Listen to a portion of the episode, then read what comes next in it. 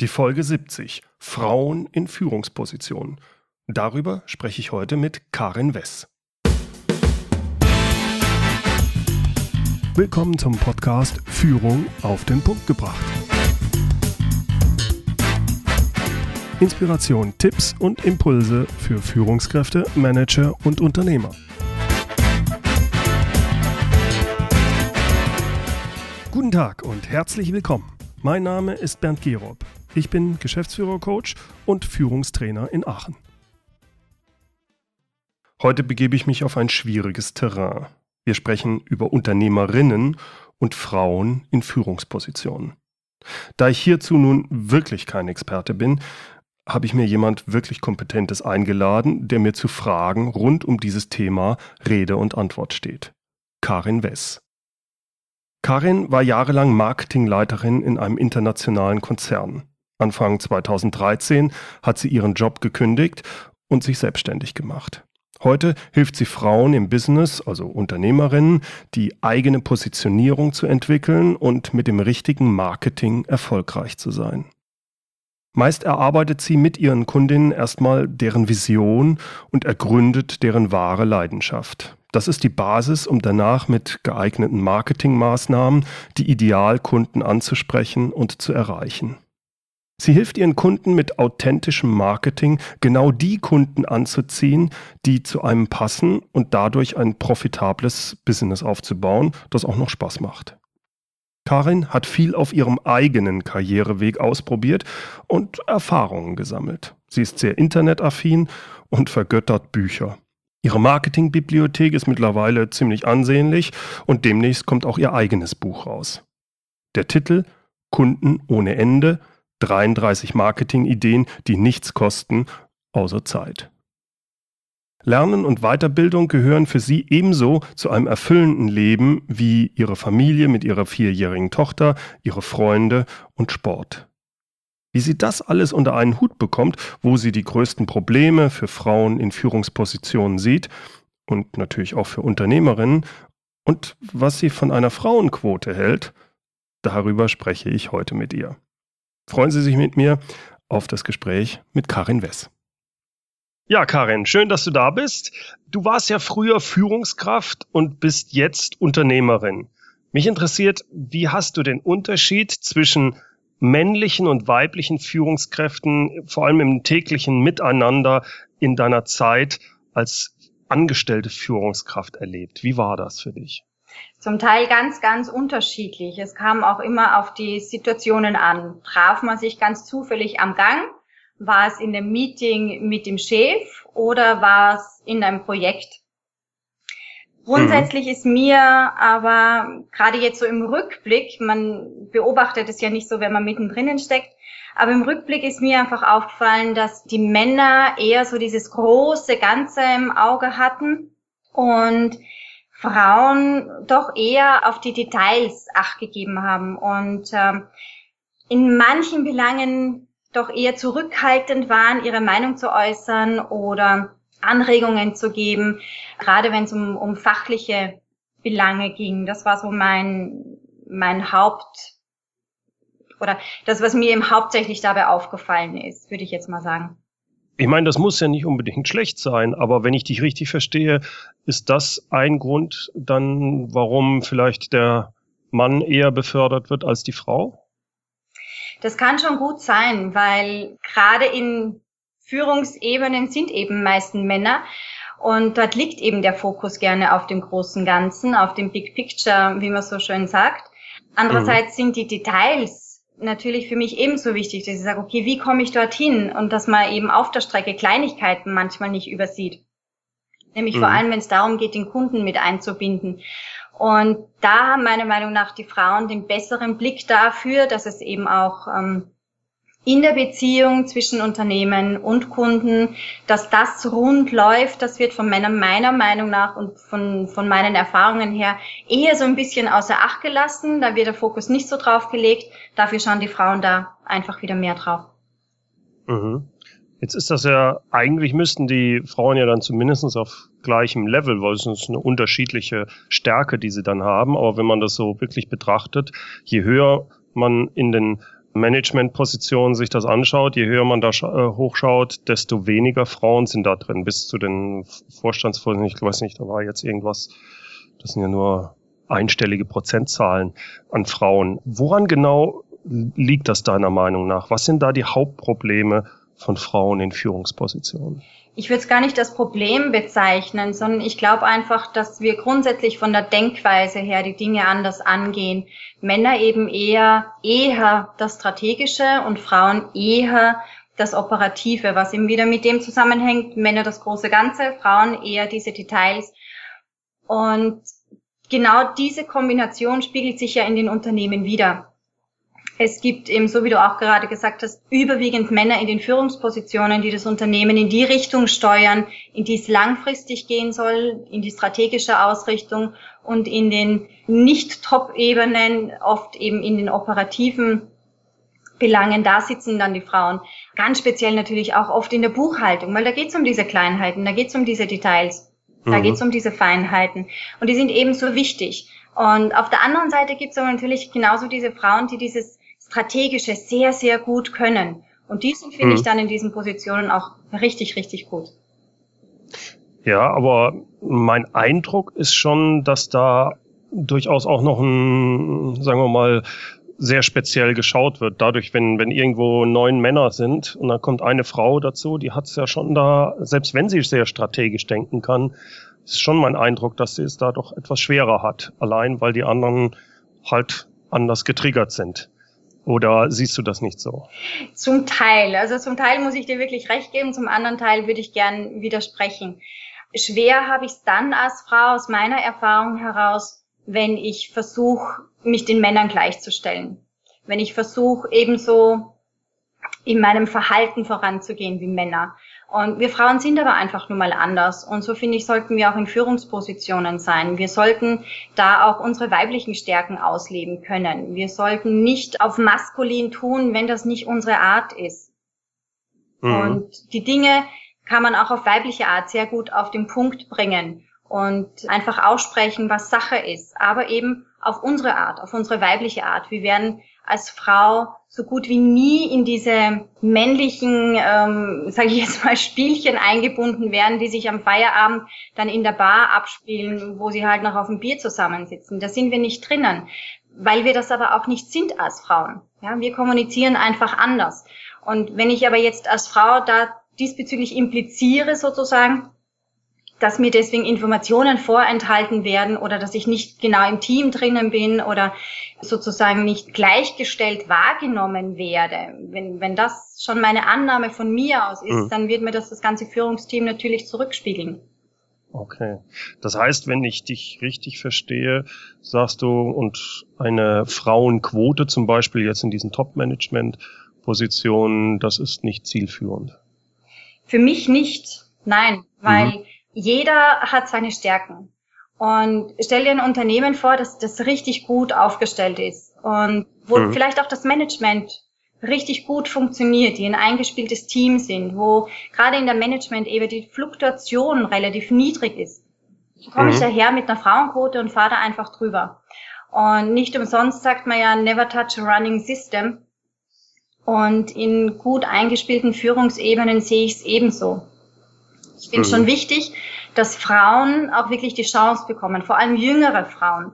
Und also mit jünger meine ich jetzt 25 bis 30, dass man diesen Frauen auch wirklich die Chance gibt, hier mal in diese Situationen und Positionen reinzuschnuppern, reinzukommen. Und mhm. aber nur dann, wenn sie auch wirklich von sich aus das Zeugs dafür haben. Mhm, mh. Also du glaubst nicht, dass es da notwendig ist, etwas zu tun, Du glaubst nicht, dass es da, ähm, sagen wir mal, wie eine gläserne Wand gibt, wo die, wo eine Frau einfach nicht höher kommt, weil sie Frau ist? Wird es in einigen Bereichen sicher geben. Ich möchte das auch gar nicht pauschalieren.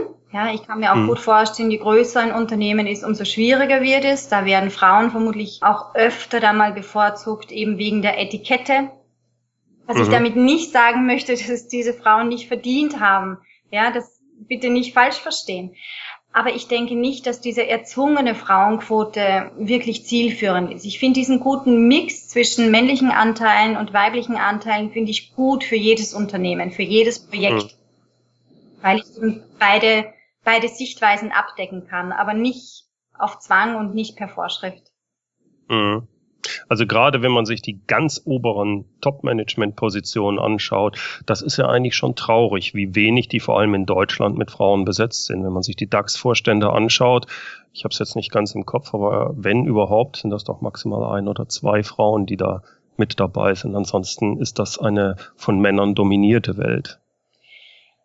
Sie hat aber auch ganz andere Anforderungen ja, also ich muss auch als hm. Frau, wenn ich in diese Position gehe, muss ich auch bereit sein, den Preis dafür zu zahlen, dass ich eben viel unterwegs bin, dass ich eben nicht bei jedem Kindergeburtstag dabei sein kann. Mhm. Und du glaubst, viele Frauen wollen das eigentlich gar nicht. Und deswegen ist auch diese Quote so, eine Quote, also das Verhältnis so. Ich glaube nicht, dass sie es nicht wollen, ja, sondern ich glaube, dass es vielmehr auch von den Männern auch oft so verstanden wird es gibt genügend Frauen, die sagen, ja, ich, das will ich tun, das ist mein großer Traum, dort will ich wirklich okay. hin. Ja? Mhm. Ähm, und ich denke, genau die werden ihren Weg auch finden. Wenn nicht in diesem Unternehmen, wo sie jetzt sind, dann in einem anderen. Okay, also du glaubst, dass langfristig die sich schon durchsetzen, aber dann vielleicht nicht in diesen Dinosaurier großen Konzernen, weil da dauert es einfach wesentlich länger, bis sich sowas umsetzen lässt. Das auf jeden Fall. Und ähm, so wie ich kurz angesprochen habe, als, als Frau, wir sind nun mal einfach sozialer. Und ähm, gerade wenn jetzt als Frau in Führungsposition, wenn ich hier jetzt auch Kinder habe, wenn ich mich um Familie kümmere, auch wenn ich hm. jetzt Haushaltshilfen habe und jemand, der mit den Einkauf macht. Aber es sind dann noch einige Dinge da, die man, denke ich, auch als Mutter auch wirklich wahrnehmen möchte. Und diesen hm. Spagat, der muss auch mal erst geschafft werden. Ja? Und gerade jetzt auf der Stufe hinauf zu diesen Führungspositionen, wo Männer ja schon mit äh, Anfang 20 anfangen können, diese Karriereleiter entlang zu gehen, mhm. gibt es für Frauen da einfach tatsächlich diese Unterbrechung, vor allem wenn Familienplanung auf dem mhm. Plan steht. Jetzt hast du, Karin, ja, als du warst angestellte Führungskraft im Marketing, Marketingleiterin mhm und hast dich dann, ich sag mal, zur Unternehmerin entwickelt. Wie ist das gekommen? Warum hast du den Schritt gemacht? Und was mich vor allem auch interessiert, warum gibt es eigentlich nur so wenige Frauen wie Männer, die diesen Schritt gehen, also von einer angestellten Tätigkeit hin zum Unternehmer oder Unternehmerin?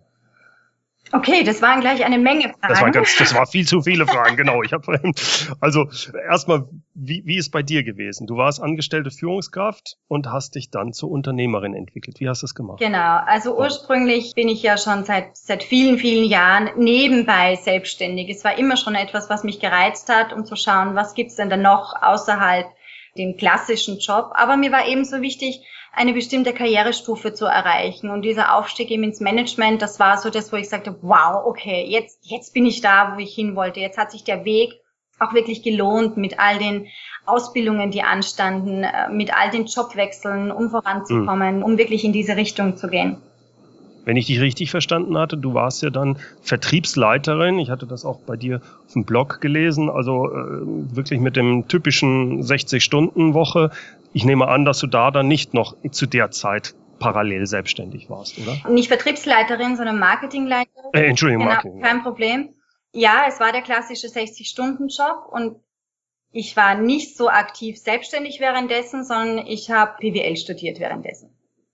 Währenddessen? Währenddessen, wow. ja. Das ist ja heftig. Also jeder hat so seinen Tick, sage ich jetzt mal. Bei mir war es das Lernen und ja. lange eben auch dieses Glauben, noch nicht gut genug zu sein für die nächste Karrierestufe, noch nicht gut genug zu sein für den nächsten Karriereschritt. Und mhm. das hat halt da eben auch viel dazu geführt, dass ich immer wieder an neuen Kursen, neuen Ausbildungen und, und im Schlussendlich halt auch beim BWL-Studium gelandet bin. Der Schritt nachher weg von dem Unternehmen hin ganz in die Selbstständigkeit war oder wurde bei mir auch ausgelöst durch die Schwangerschaft und ähm, ich habe eine Tochter, sie wird jetzt bald vier. Mhm. Und da war dieses dieses Gefühl für mich einfach ganz klar, dass ich sage, okay, ich entwickle mich scheinbar richtig zum Muttertier und ähm, irgendwas passt nicht mehr ganz.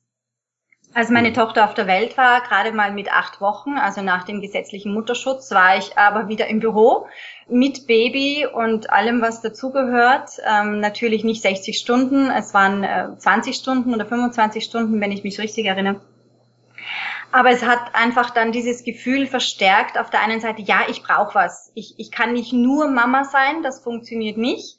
Aber es mhm. funktioniert für mich auch nicht mehr in diesen strikten Strukturen, wo zu fixen Zeiten fixe Dinge von mir verlangt werden, die ich dann auch mit meinem völlig neuen Weltbild nicht mehr vereinen konnte. Und es ist tatsächlich so, dass man das Mama-Sein sich nicht vorstellen kann. Es kommt ganz, ganz anders, als man dachte. Und so war halt auch bei mir dieses große Umdenken dann plötzlich da, dieses Gefühl, da muss was anderes her damit ich als Mama glücklich bin, aber auch als Mensch und als Frau, die einfach gerne Dinge erreicht, die Dinge gerne voranbringt, die Dinge gerne zu Ende bringt, aber halt auf meine Art und Weise.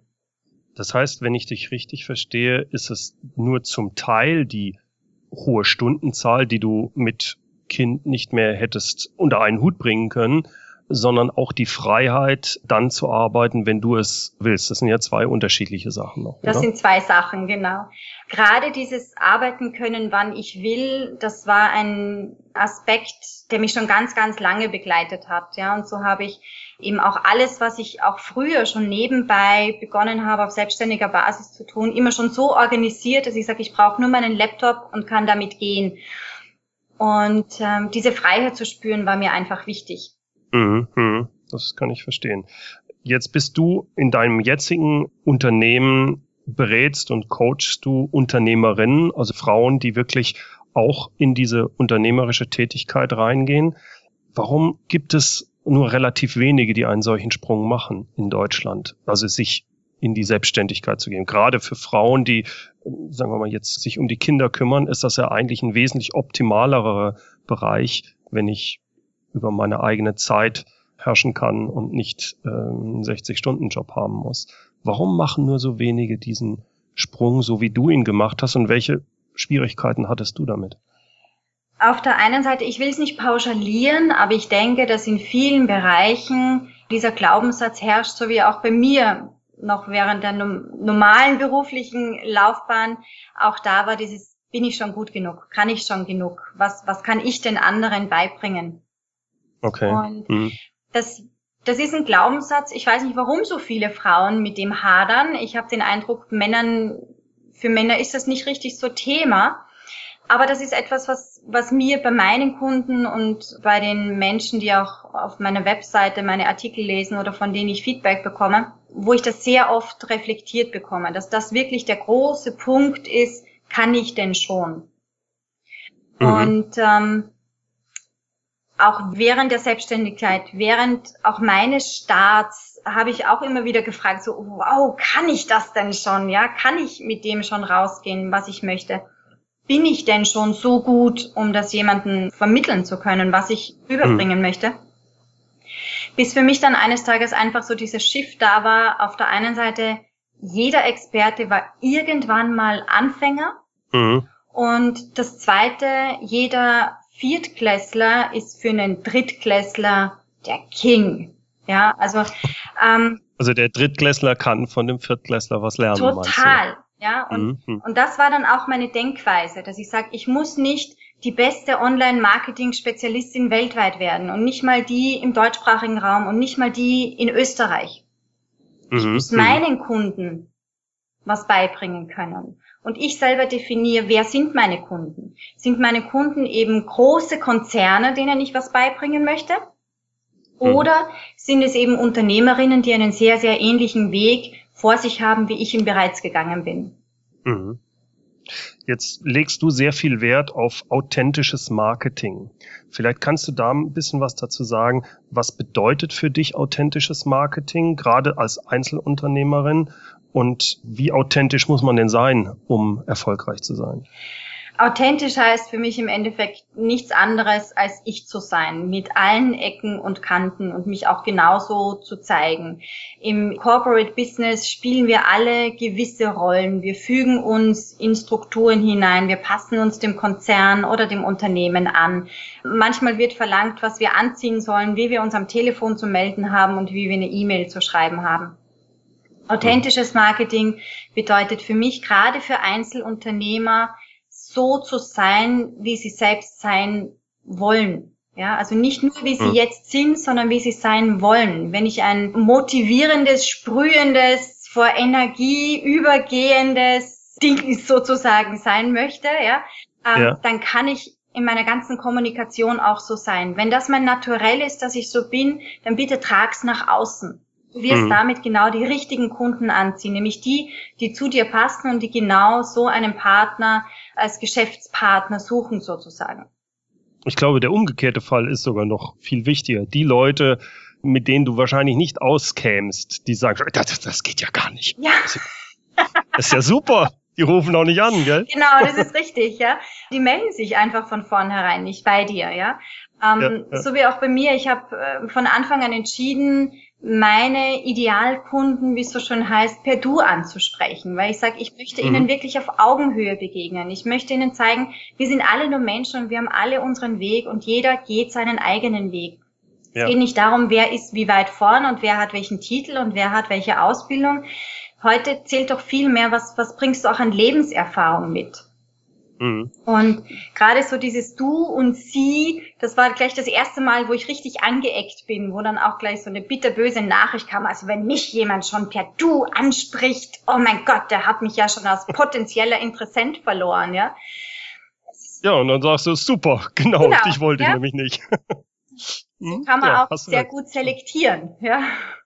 Das ist eigentlich ein schöner Übergang zu einer Sache, die ich dich gerne fragen wollte. Wie gehst du mit Gegenwind, solchem negativen Feedback und vor allem auch mit Neidern um?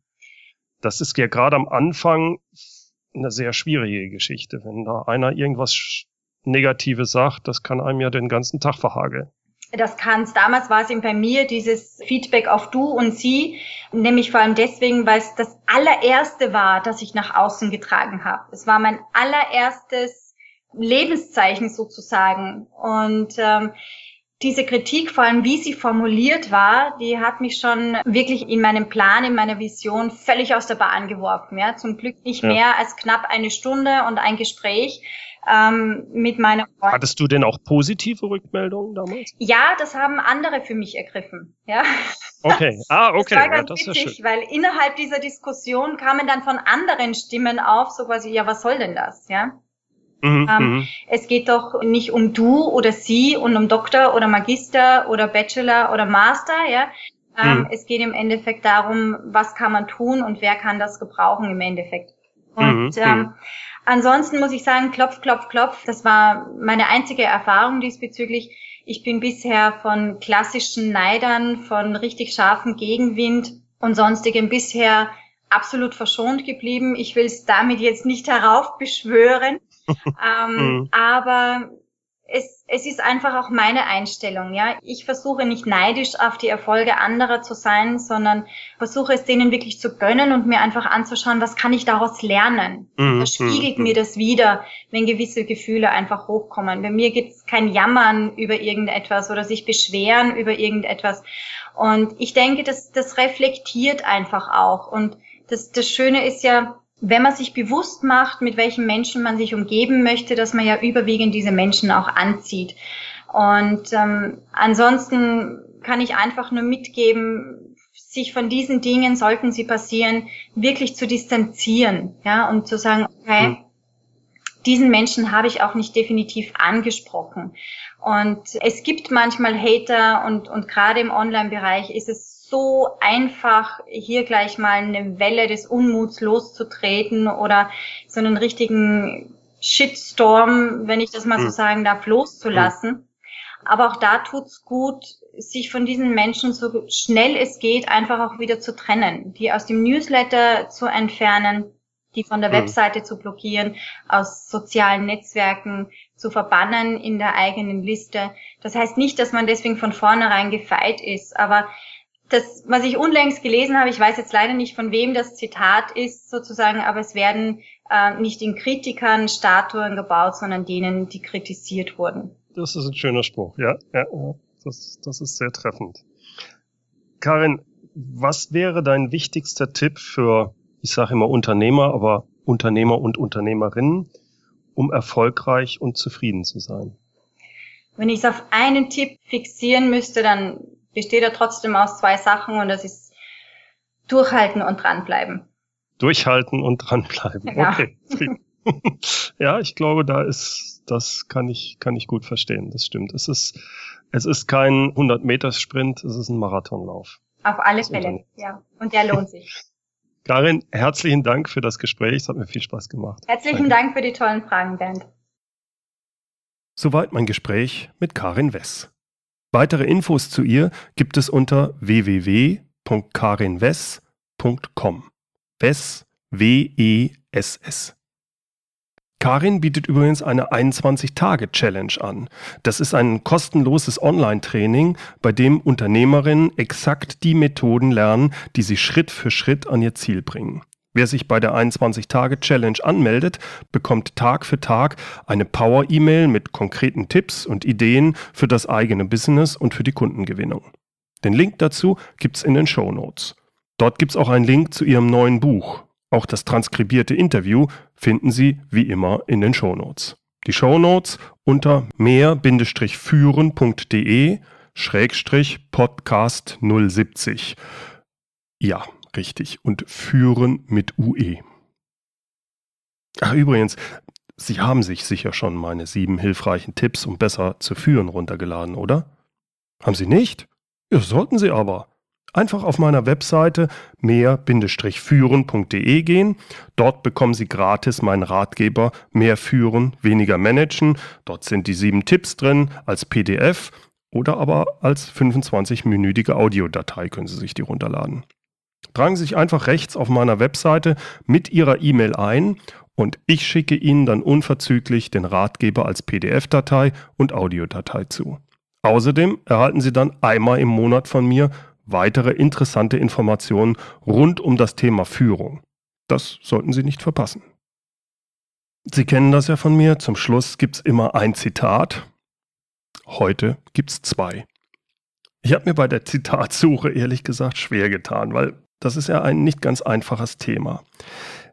Deshalb habe ich wirklich heute auch zwei Zitate für Sie. Das erste kommt von Sarah Moore Griemke, einer amerikanischen Feministin, ich glaube aus dem 18. Jahrhundert.